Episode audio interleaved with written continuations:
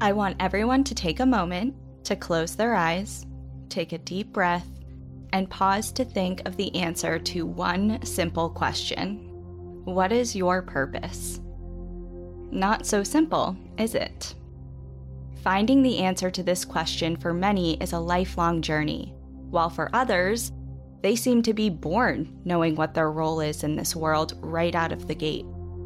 Some of us never find it at all, but I would argue that the vast majority of us spend years digging deep to find it that true meaning behind what we do and why we do it, while a select few, the lucky few, stumble into it and strike gold.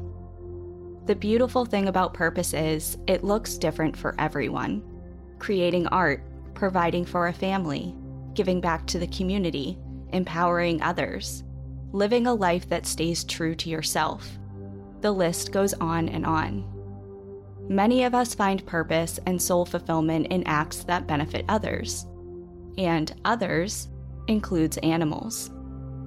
Giving a voice to the voiceless, speaking up and standing for those who cannot do so for themselves. But there are some who aim to silence those people and to cut them down, no matter what the cost. Welcome to National Park After Dark.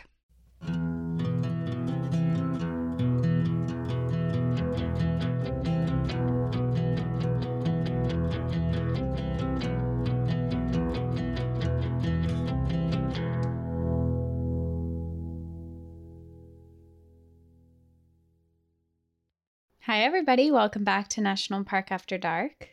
Welcome back. It's been a minute. Cassie's been here, there, and everywhere, traveling the country. I know it doesn't seem that way because last week was Trail Tales, but I just did a um I just helped my cousin move from Texas to New Hampshire and we drove the whole way. So I did a little mini cross country trip. Just a quick few days. You powered through that. I we did, and I wish that I could say I did a national park trip because I drove by, let me tell you, I drove right by Hot Springs National Park, Mammoth Caves National Park, Cuyahoga National Park. Was your hand just like on the glass, like your my face? face was just like crying on it was it was raining and Rain was coming down. rain coming down. well, I'm sorry you didn't get to visit any of those. That sucks. Anytime that you're so close yet so far, you know, it's terrible. I But- drove by the Mammoth Cave exit and it was like Mammoth Cave right off this exit. I'm like going by and I can see where they're digging some of the cave and I was just like A single tear rolls down your cheek. so close. Old Well- Avril Lavigne is playing in the No, background. there's no need for that detail. I don't understand. You're just such a she's a Nickelback Avril Lavigne person and it Oh gets my under my skin so bad. Everyone hates me now. Everyone's like, "You like Nickelback?" Yes, I like Nickelback. Well, okay. Oh, fun side story, really quick. One time, Cassie bullied me into trying to get the whole veterinary office to go against me and like wanting to go to a Nickelback concert one time in New Hampshire. like, really bullied me. And I'm like, I'm not fucking going to Nickelback, okay? And it didn't work. I don't think anyone went. She didn't go. None of us went. Yeah, Yeah, well, it's very sad. But Nickelback played in New Hampshire once, and we missed it. I don't think anyone's upset over that. But okay, anyway, we're getting side sidetracked um, because we're not anywhere in the states today, and we're going somewhere that's on your bucket list, which I know doesn't really narrow it down much. I was gonna say, and that is And that's what. Um, so we're going to be going to the continent of Africa, which we've been to before in some of our episodes, but we're going to a completely new country, and we are going to Rwanda. So, are you ready? I'm so ready. So we're going to Volcanoes National Park in Rwanda. Okay, I know nothing about this national park. And also I cuz I titled it Volcanoes National Park and I know that we've done Volcanoes National Park in Hawaii. Hawaii, right. So, totally different one. This one is located in northwestern Rwanda. The area was first protected in 1925 and was actually the first national park in all of Africa. And it is named after its most prominent geological features, being the volcanoes. The park encompasses 160 square kilometers, or about 62 square miles, and five of the eight dormant volcanoes in the Virunga mountain range the tallest in the park being 4,507 meters, which is over 14,700 feet. So these are tall mountains. I'm pretty sure we've talked about Virunga before. I think I maybe recommended also the Netflix documentary by the same name. I mean, this is like way back, episode nine, I think, eight or nine. Yeah, that was the one where you did the women in yes. Virunga National Park. Yep. So we've talked a little bit about it, um, but this park actually borders Virunga National Park as well as Mgahinga Gorilla National Park. So this park has others surrounding it, which is really cool. The whole continent of Africa is cool because I feel like there's so much protected land there. There's so many national parks there. And I know. Huge. I wonder. I wonder how many national parks Africa has. That would be interesting. Are you googling it? Yeah, I'm Googling it.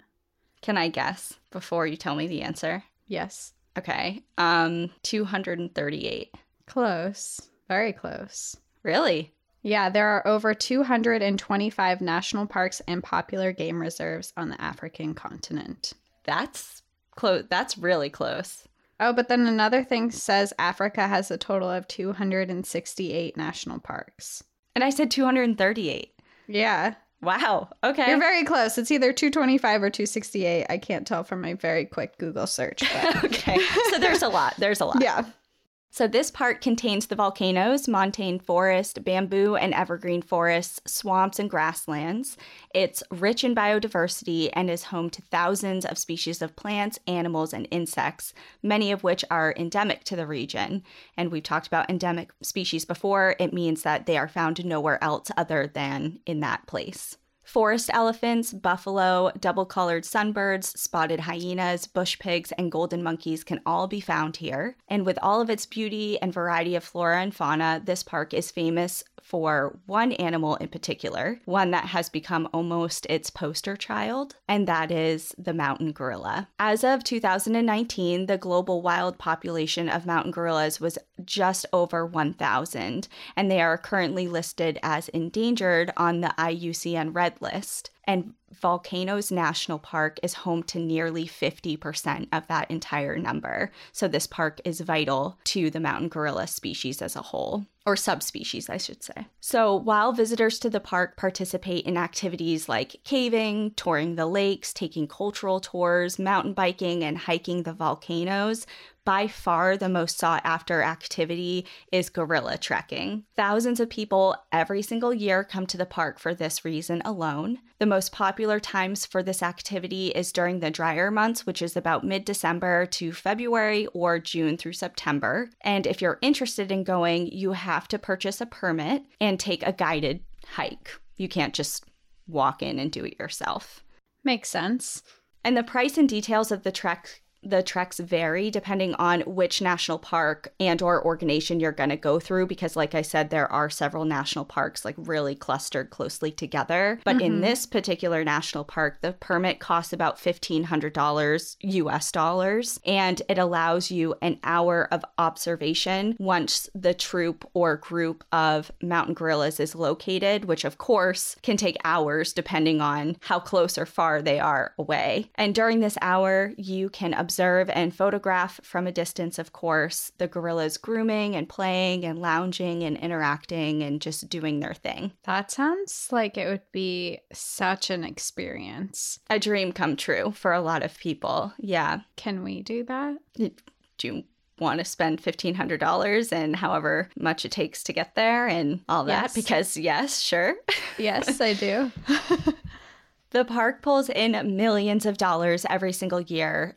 through park entry fees and these gorilla trekking fees, which in turn supports conservation efforts and the local communities. The park's success has created hundreds of jobs for locals, and every year thousands of people have the chance to view one of the world's largest living primates. Gorilla treks are Volcano National Park's most popular activity, as this species is the most sought after in the park. But the opportunity to catch a glimpse of the mountain gorilla in their natural habitat is largely thanks to someone who dedicated their life to the gorilla's plight. In fact, if it wasn't for this person's fierce protection, public outcries, and commitment to advocacy, there may not be wild mountain gorillas to see at all. Today, we will be talking about the extraordinary life and tragic death of one of the world's most renowned primatologists. Today, we are going to be telling the story of Dian Fossey. I'm very excited for this. Did you know who Dian Fossey was before this? Yes, I know who she is, but I have a very general knowledge of her. I know essentially a very if someone was like who's Dian Fossey, I would be able to be like, "Oh, she's a primatologist. She studied in Africa. She has a huge impact on conservation of Right. gorillas." And that is the end of my knowledge. Okay. And that's kind of how my knowledge was as well going into this. Like, if I saw her picture, I immediately would think of gorillas. Like, I could put two and two together. But there hmm. is a lot to her story that I did not know. And I think a lot of people's knowledge come from the film Gorillas in the Mist, which we'll talk about later on too. But that's a famous movie with Sigourney Weaver, who played Dian Fossey. It came out in the late 80s. So if you've seen Gorillas in the Mist, then you know what I'm talking about. I don't think I've seen Gorillas in the Mist. I did. Um, fun fact: Mighty Joe Young. Do you remember that movie? Very vaguely, yes. Mighty Joe Young was my favorite movie as a kid. I think it came out in like the late 1990s, so it's probably like eight or nine. Favorite movie. I made my dad, I literally made my dad bring me to the movie theater to see it five different times because I loved it so much. That shows a lot of love that your dad has for you to sit through Mighty Joe Young five times in theaters. I think he started dropping me off at the end. he'd like drop me off with a friend and he'd be like outside. He'd run to Walmart or something. It's like, okay, yeah, I gotta go. It was a different time. Parents could do that. Yeah.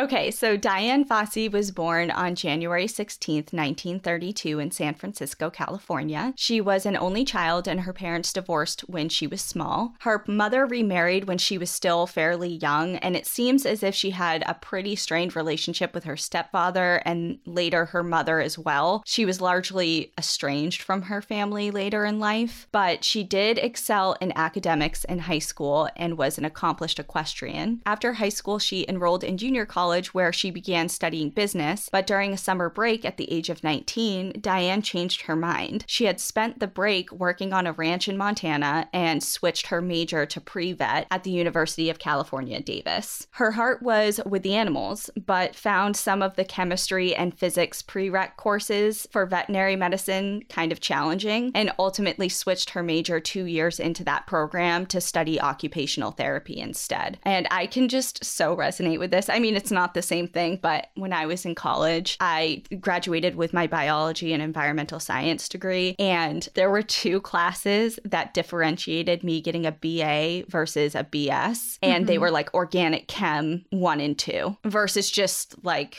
regular chemistry. Yeah. And I'm like, I cannot. I Like, cannot. I'm not taking organic chem. I just couldn't do it. So that I was like, whatever, screw it. I'll get a BA instead of a BS. Not that it matters now, like it, but to me back then, I was like, I thought it was like the end of the world, but I just couldn't do Because no one told chem. you, no one told us that no one really cares about your degree that much. yeah, at that time, it was like, yeah, the biggest. I mean, not that the they don't care, but BA versus BS. It, it was the same thing where everyone's like, every employer you ever have will look at your transcripts. Right. Like, I don't think that's ever happened to me one time. No, I guess it's probably different if you're going to Harvard or Yale and you're at like those Ivy Oh, League sure. schools. Or I guess we didn't go to school to be doctors or anything too, but I was always told everyone's going to look at your transcript, blah, blah, blah. But it was always a joke at my college. It was like, D's get degrees. I don't, well, and here's the thing They do.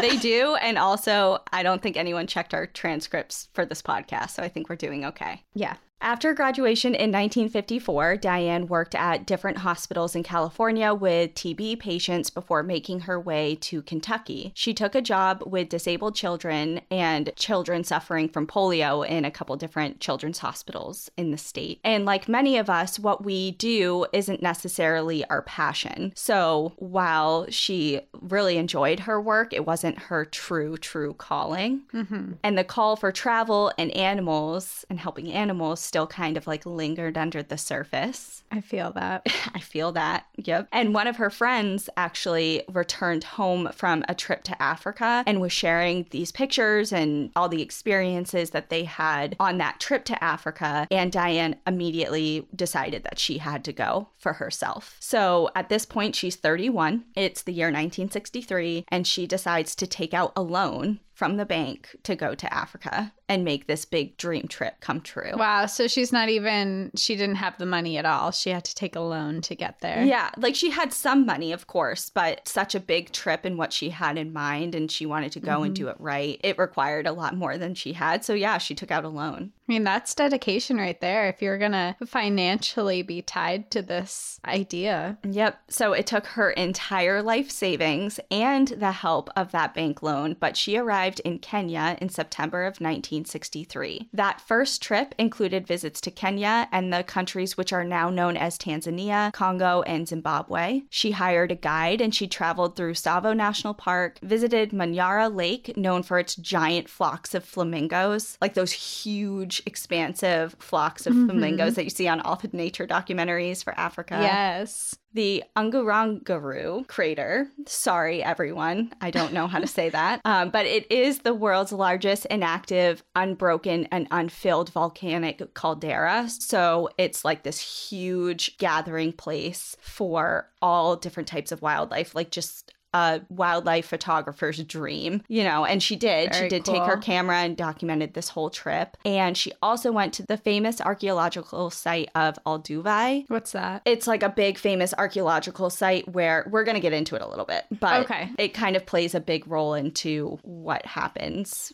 with her pivotal moment in life and decisions. But that gorge site is an active excavation site at the t- or it was at the time. And she also went to Mount Mikeno, the location of the first reliable study, field study of the mountain gorilla. So she did a lot on this trip. And while the entire trip was very memorable, Dian had one notable pivotal moment that changed the course of her life, and that's when she was at that archaeological gorge site. Um, it's when she met Dr. Louis Leakey, who was the world renowned paleoanthropologist. And he was world renowned for his study and she knew it and she met him there and she actually I read I didn't write in my notes but she made a really big impression on him because she actually like when she was talking to him she tripped and fell and broke her ankle and threw up everywhere. And, that's and he's like, oh first impression. Yep. So they did speak they spoke of his work as well as Jane Goodall's work with the chimpanzees in Tanzania which at this point in time was only in its third year. So Jane Goodall was just getting started as well. They spoke at length regarding the importance of long term field studies with great apes, and shortly thereafter, she met up with a couple who were working on a photographic documentary on mountain gorillas. And it was then, peeking through the vegetation, when she first laid eyes on her first wild mountain gorillas and fell in love. And just a little bit about mountain gorillas before we get going, since they're kind of like the center of the story. Mountain gorillas are a subspecies of the eastern gorilla. The subspecies was quote unquote discovered, like first identified, I guess you could say, in 1902. They can be found in high mountain forest habitat, typically at elevations of between 8 and 13,000 feet. Because the temperatures here can drop below freezing depending on the time of year, their fur is thicker than other great apes. And when standing on two feet, they can vary from around 4 to 6 feet tall and weigh 135 to 485 pounds, which is around 61 to 219 kilograms. They have broad heads and feet and are extremely muscular. They are primarily herbivores and can eat as much as 40 pounds or 18 kigs of food every day, which consists mostly of bamboo, vines, and celery. They're can you imagine big. 40 They're... pounds of celery? and no peanut butter. I no can't. peanut butter. No.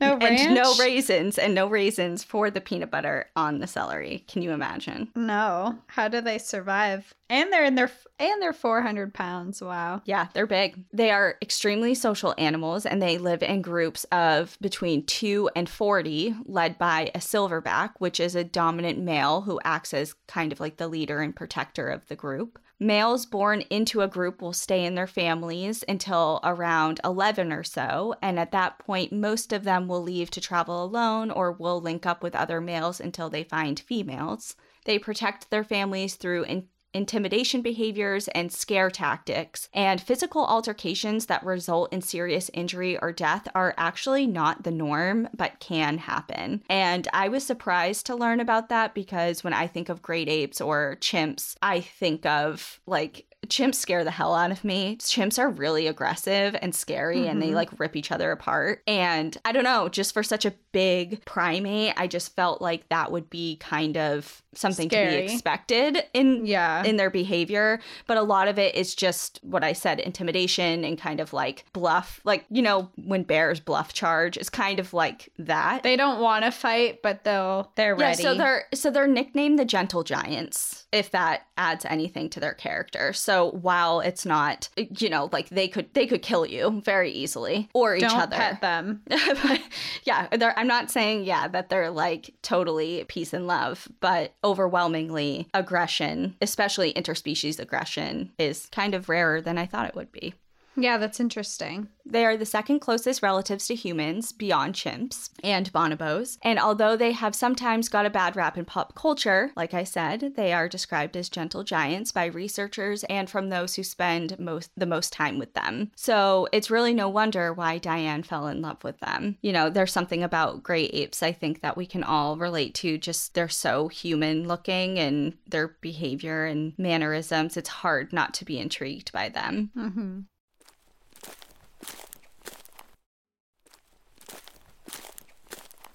After nearly two months in Africa, Dian returned back to Kentucky where she continued her work at the Children's Hospital, but she also began another type of work. She started to publish articles and photos from her trip to Africa, and three years later, she jumped on the opportunity to reconnect with Dr. Leakey when he was in Kentucky giving a lecture circuit. She showed him her published articles, and he told her of his upcoming plans for a long term field project to study the mountain gorillas. It was still in the funding stages, but Dian was eager to join. She used that time, roughly eight months or so while they were gathering funds, to finish paying off her first trip, teaching herself Swahili and studying up on mountain gorilla behavior. So she's just spent the last three and a half years or so paying off her first trip, and now she's ready to get going again. In December of 1966, she said goodbye to her life in Kentucky and once again headed off for Africa. She set off for the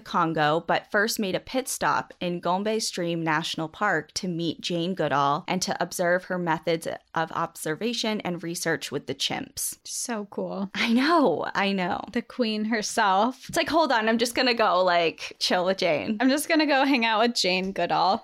yeah, I know. A dream come true. So she took all that knowledge that she learned from Jane and obviously her own research from home with her to the slopes of Mount Mikeno, where she began her study of the mountain gorilla. Alan Root, the man in the couple that she met originally in Africa, that couple that was doing the photo documentary that 1st mm-hmm. took her to see the mountain gorillas, he was there and helped Dian obtain all the necessary permits for her to set up her camp and helped her recruit a couple of locals who would stay and work with her. Alan gave her a crash course essentially in gorilla tracking and then left her to it. Her camp was very rustic. It had a single tent that served as her bedroom, office, and bathroom. Potatoes were the main staple food, and she would only make the hike down the mountain and then the two hour drive to the nearest village once a month to resupply. She tracked and was successful on her own in the beginning, but soon began working with an experienced local local gorilla tracker who improved her success tenfold. And with his help, after over 11,000 hours of observation, Dian eventually identified and studied three different groups of gorillas. She would observe them from a distance and then would mimic activities like eating, scratching, and different vocalizations. She kept a daily, detailed record of all of their behaviors, their day to day routines, and her encounters with them. And eventually, after all of these hours, she could easily identify them as individuals within these groups. At first, the biggest challenge was getting the gorillas to trust her presence because up until this point, they had very limited exposure or interactions with people aside from poachers and cattle herders who used the park for grazing their livestock. And up until this point, Dian worked in the Congo, but after she was captured by rebel Congolese soldiers and held prisoner for a period of time before her escape, she moved and continued her work into the Rwandan side of the Virunga Mountains and into the heart of Volcanoes National Park.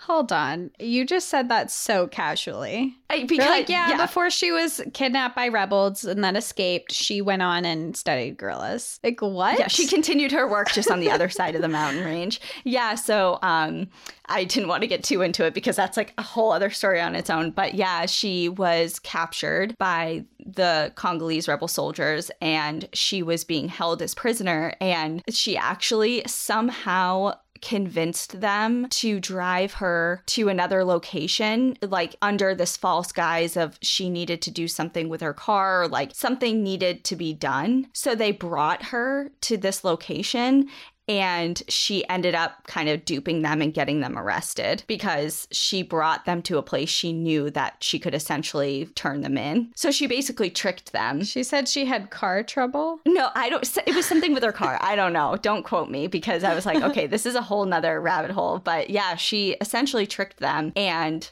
escaped. Wow. Yeah, she's that, ballsy. Ballsy yeah. is a, a, word to describe Dian Fossey, and for that reason and many, many more that we'll get into. So now, long story short, she is in Volcanoes National Park, and that is where, from this point on, her work will remain. Okay. So, with the help of some locals who would end up being her closest friends and biggest supporters, on September 24th of 1967, she pitched her first tent in the alpine meadow of Karisimbi. She dubbed the camp the Karisoke Research Center and later wrote of it, quote, Little did I know then that by setting up two small tents in the wilderness of the Virungas, I had launched the beginning of what was to become an internationally renowned research station, eventually to be utilized by students and scientists from many countries. Through the next year, she hired a team of Rwandans to help run her camp. She overcame the hurdles of language barriers with both humans and the gorillas. She worked hard to habituate the gorillas to her presence and to slowly gain the trust of their shy and avoidant nature. She would lay down and chew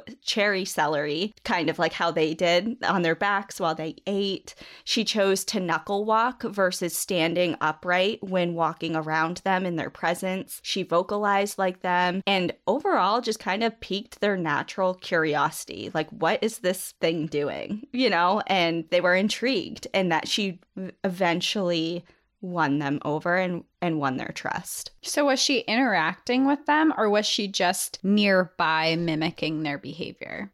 Both eventually. Okay. hmm Bob Campbell, a photographer for National Geographic, caught wind of her work and paid her a visit in the late 1960s. The piece he published on her and her work launched her into the limelight and garnered international attention. Suddenly, and I'm I'm just going to say this, I'm not even going to try and pronounce this word more than once because it's very difficult for me. But I think it's important because it does come into play later on. But she was known to the locals as Nira Amakabili, and that it translates into the woman who lives alone in the forest. And now this woman who lives alone in the forest is now known internationally. For her work with the gorillas. So, kind of what Jane Goodall was doing with the chimpanzees, Dian Fossey was becoming with the gorillas, and she used that newfound fame for good. She harnessed all that attention, and instead of soaking up the limelight on herself, which she could have easily done, she shifted the focus instead upon the plight of the gorilla. And just as a side note, she was a little uncomfortable with her lack of academic qualifications at this point because remember, she worked as an occupational therapist with children. Like she doesn't have a background in this at all. Right, right. So she was a renowned gorilla expert in her field of work, but she didn't have like any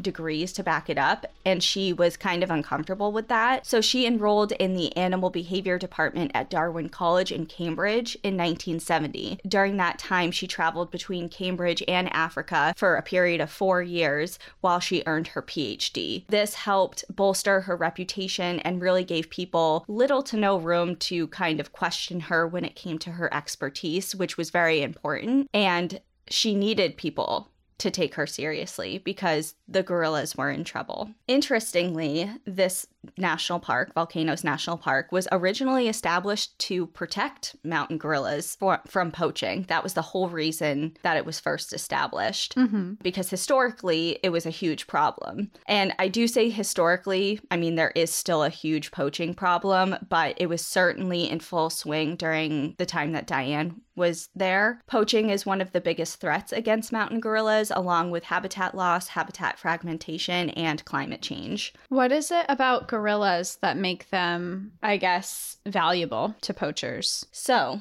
I will explain that a little bit. So, starting with poaching, uh, wildlife traffickers could earn hundreds of thousands of dollars for a single animal, and various physical anthropology departments throughout the world at that time were eager to obtain gorilla skeletons or skulls, so there was a demand for them. And tourists visiting the country would often purchase gorilla hands as keepsakes. So, it's a souvenir. Yeah. Oh, that's int- that's sad and interesting. It's also interesting that part of the community that is studying these creatures are also creating a demand for them. Mm-hmm. Because I'm sure that that's not their intention, especially if they're studying them. I imagine that it's for other reasons, but it just came as like a second, a secondary need. It was supplying money, I think, to, I mean, but poaching's illegal. It was illegal. It is yeah. illegal. So this is all kind of going on in what I imagine kind of like a black market type of deal. But where there's the demand, no matter where it is, whether it's in a storefront perfectly legal or the demand is in like the shady back alleys,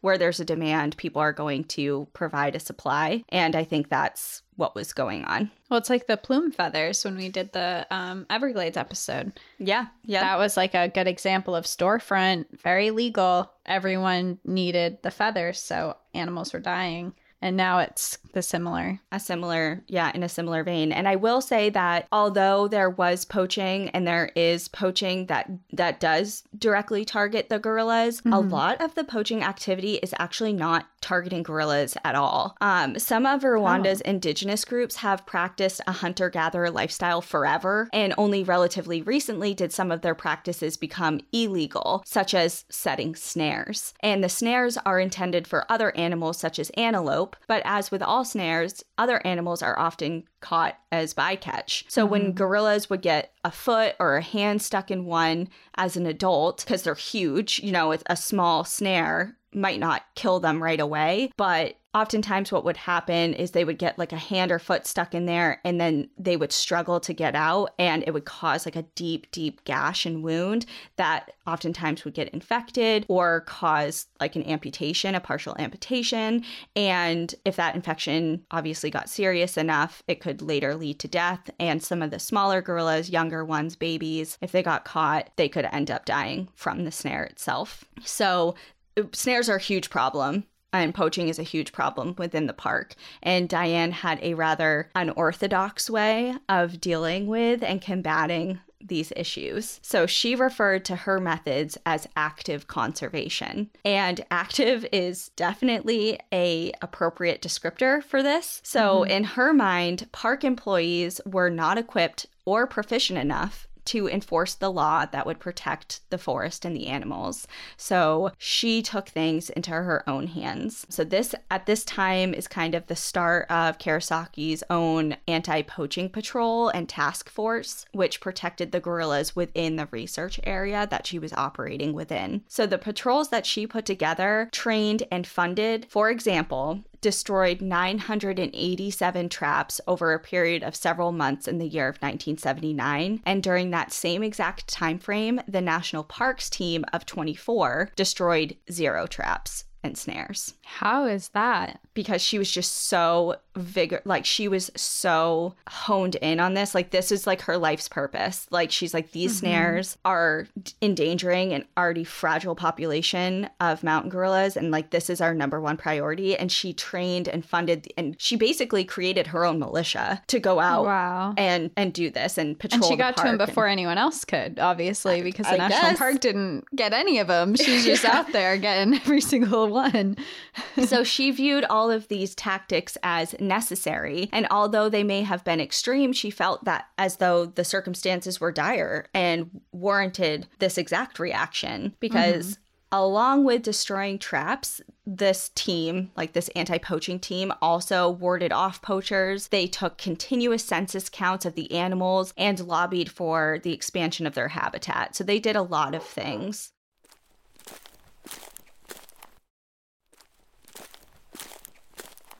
So they're doing all these things, but don't just think that she's holding up Save the Gorilla signs because that was in no way good enough for Dian. She and her crew captured, beat, tortured, and publicly humiliated poachers, wow. held, ca- held cattle for ransom, and burned hunting camps to the ground. So she's Damn. like a rogue She's like, a warrior. She, she's a warrior. She's a warrior. She she's not just an advocate. She's a she's she's in the war zone here. She's doing active conservation. That's that was her thing. Yeah. So although she did work with the national park, it wasn't always a great relationship because remember, she's operating out of the national park and taking a lot of things into her own hands, which didn't always go over so well. I can imagine. And she accused the national park actually several times, different national park employees, that they were actually aiding poachers by helping them locate and capture infant gorillas to be sold off to zoos. And she often challenged the Rwandan government to uphold and enforce stricter poaching laws.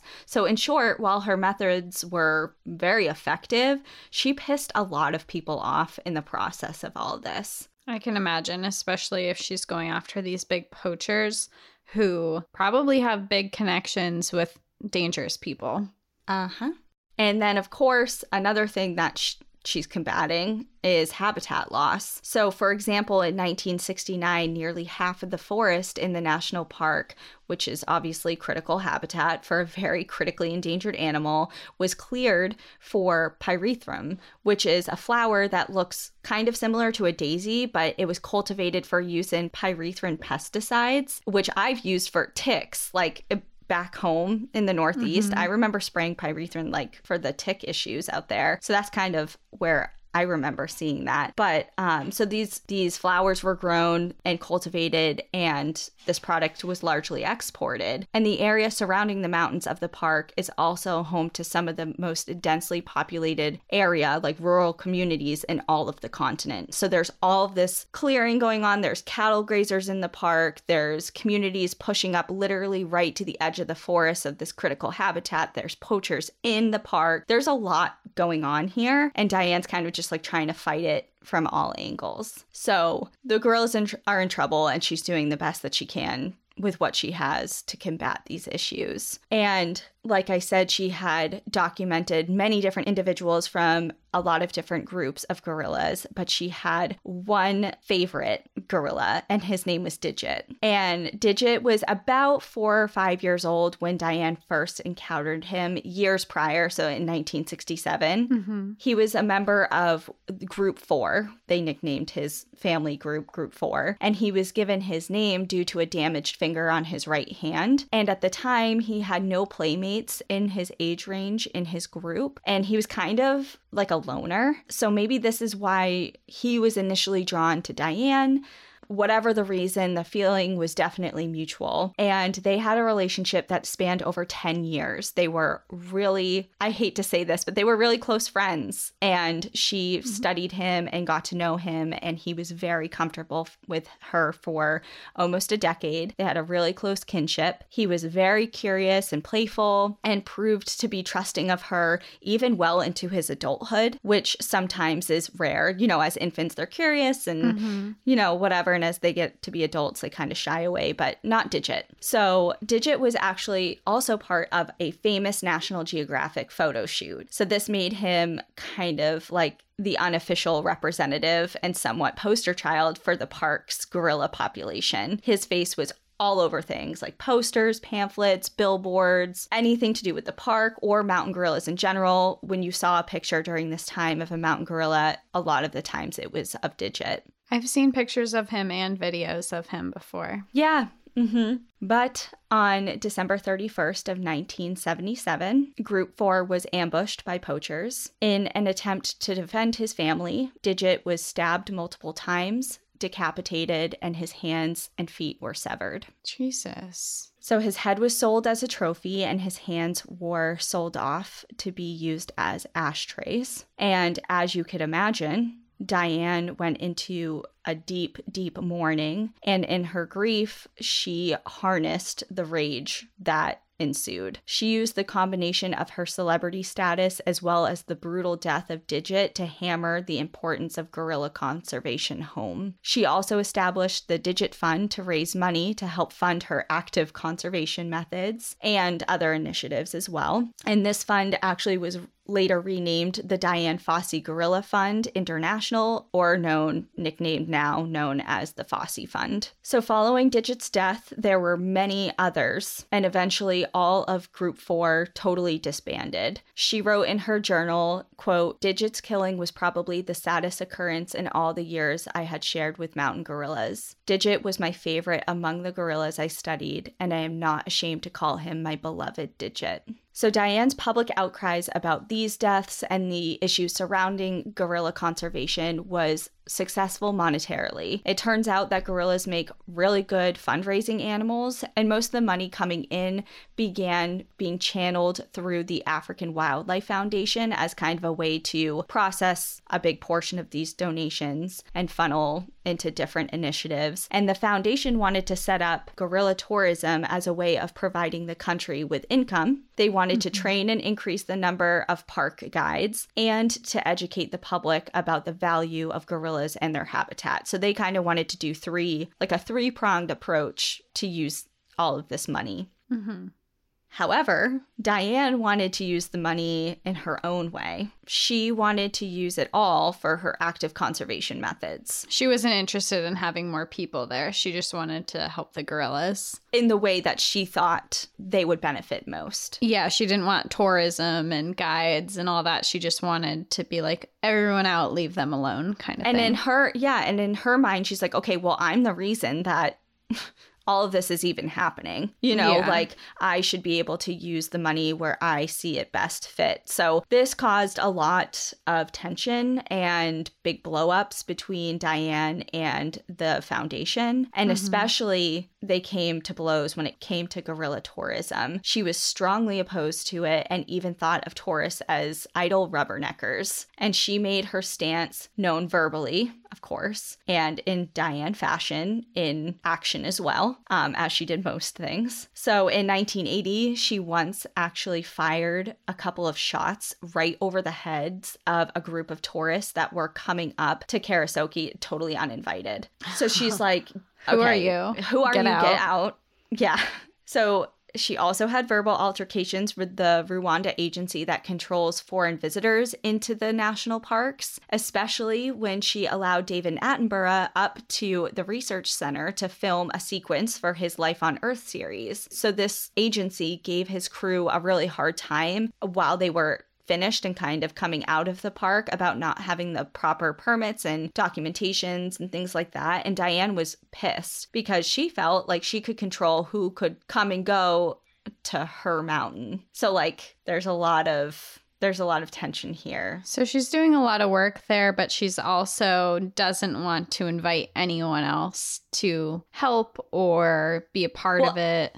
I think it's more like she was she was upset that there are now these agencies like kind of gatekeeping and dictating who can come to see her when how who she can have up there who she can't because she's operating out of this national park. Like that's just that is the root of all of this. This isn't Mhm. private property. If it was private property and she owned this it would be a completely different story. But it's just there's two sides to the coin you know like yeah she's operating out of this park and she should have to comply with different things that the park has in place. But at the same time a lot of the park's success is coming from her work so Yeah. you know she's like i have like i have a stake in this you know so anyways that's kind of what she just felt like she wasn't having enough say in what was happening. hmm exactly. So tensions continued to rise, and altercations with more and more people became more and more commonplace. When Dian discovered a letter by a coworker that had been drafted to be sent out to National Geographic, which was one of her biggest sources of income at the time and backing for the research center about how badly she was running the research center and how her presence had begun becoming dangerous, she was now absolutely convinced that there was an all out conspiracy to get rid of her. And she became extremely suspicious of everyone at camp, everyone that participated in the study. And she was sneaking up to different cabins at night of various researchers to kind of eavesdrop into their conversations. She was opening their mail before they could get it. She was just looking for evidence that kind of supported this this theory that she had that there was a conspiracy against her. Like they were trying to overthrow her, kind Yeah. of thing. Essentially. And in 1980, just as all of this was kind of coming to a head, Cornell reached out to her and offered her a visiting associate professorship. So she took the offer and moved to New York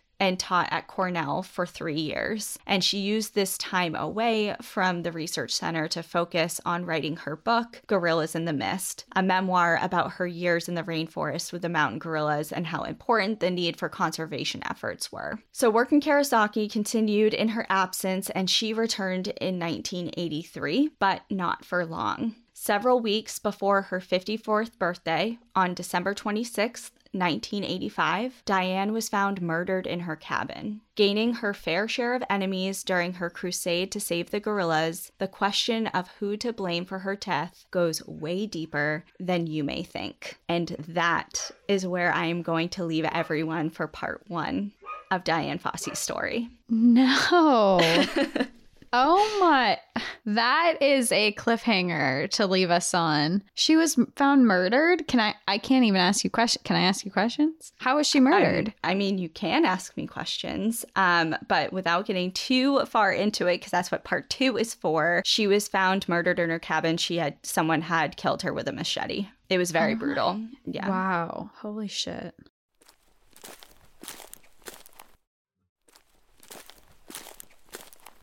What a cliffhanger you are leaving us on. How does it feel? How does it feel?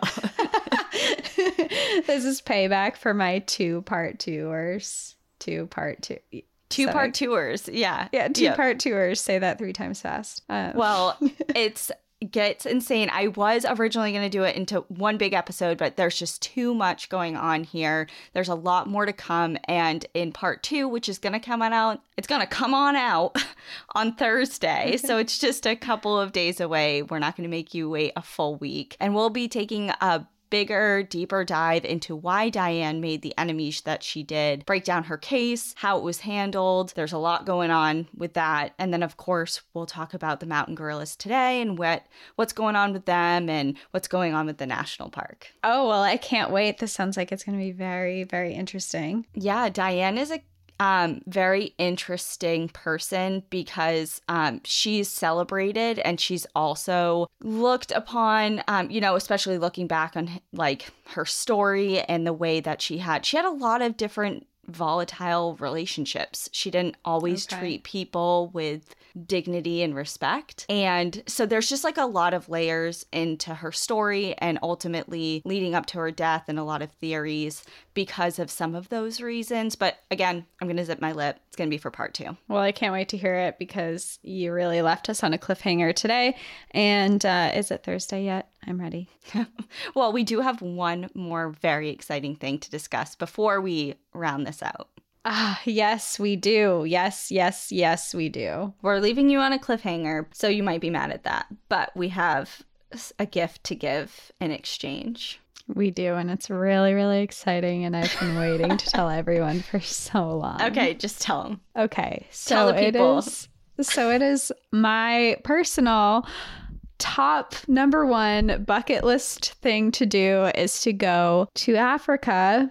Specifically, I would love to go to South Africa and some other places. So, Danielle and I are launching two more trips that are going to be happening in October of 2023. And we are going to South Africa and we're taking everyone to Madagascar as well. I can't believe it. I got goosebumps. I have goosebumps. I'm smiling ear to ear. Like when we found out that we had the opportunity to create a trip and to bring you guys along with us to locations that are just dream dream. I feel like we say this all for every trip because they are. They are all dream bucket list destinations, but certainly these two in particular have been like just a dream come true for us and we can't wait to share them with you. So, like Cassie said, the trips aren't going to be until the end of 2023 in October and November of 2023, um, but they will go on sale on August 11th at noon Eastern Standard Time and 9 a.m. Pacific Standard Time. Just so, so exciting. We have this super exciting itinerary that's planned for both of them. And part of why we've been planning these trips that are so far away and so crazy is because these are trips that are so hard to book on your own. You know, I would so never I would never be able I mean, I don't want to say I would never be able to, but it would it's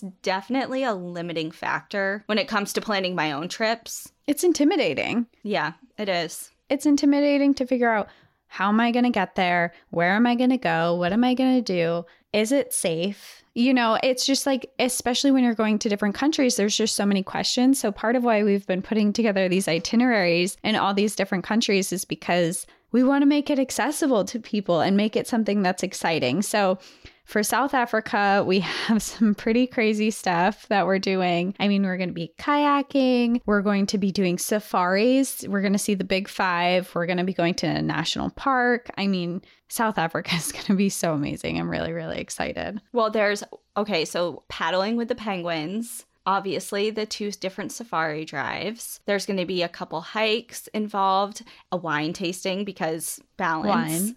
Because Yeah. balance. Um, snorkeling. We're going to be going to Cape Town. And of course, the detailed itineraries you, we will link so you can get a good breakdown of them. These are just a couple of highlights. I mean, the whole thing is a highlight, but these are just some exciting things. Yeah, so that's South Africa. And for Madagascar, we were like, we're already there. We might as well go to Madagascar too. Like, we're already in that part of the world. So, And Madagascar is so different and so exciting. wildly different. And the biggest thing with Madagascar is the opportunity to see wild lemurs.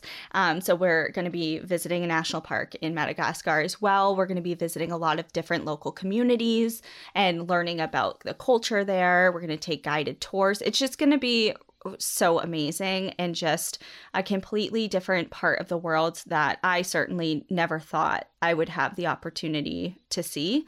And we are so happy that we can extend the opportunity uh, to you as well. So we're going to put it on our link tree, right? Cassie.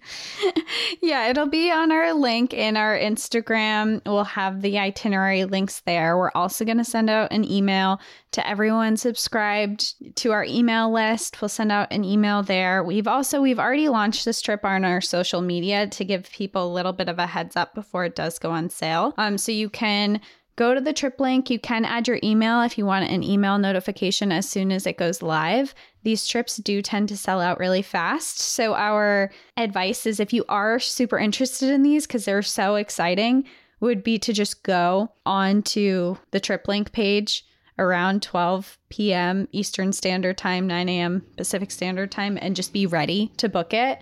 And check out the itinerary because check out, make sure that this is doable for your capabilities for hiking and things like that. I think for these two tours, they're pretty minimal in hiking. I think that Especially it's more of South like Africa. walking. Yeah, you can't really you know? hike in places like South Africa, um, in the places we're going at least. So it's definitely less hiking intensive than some of our other trips that we've done. But still check out the itineraries, make sure that there's something that you're comfortable with. And yeah, we're so, so excited. This is gonna be crazy. Yeah, so we're not going to Rwanda like Dian Fossey, but we're going to Africa and it's just going to be amazing. So if you want the opportunity to join, go check out the itineraries and um, yeah, we'll we'll post those as soon as we have them. So by the time that this airs, they should already be up. I think that's where we're going to leave everyone with um with this story yeah. for now, but we'll pick it up in a couple days on Thursday for part two. And in the meantime, enjoy the view. But watch your back. Okay, bye. Bye.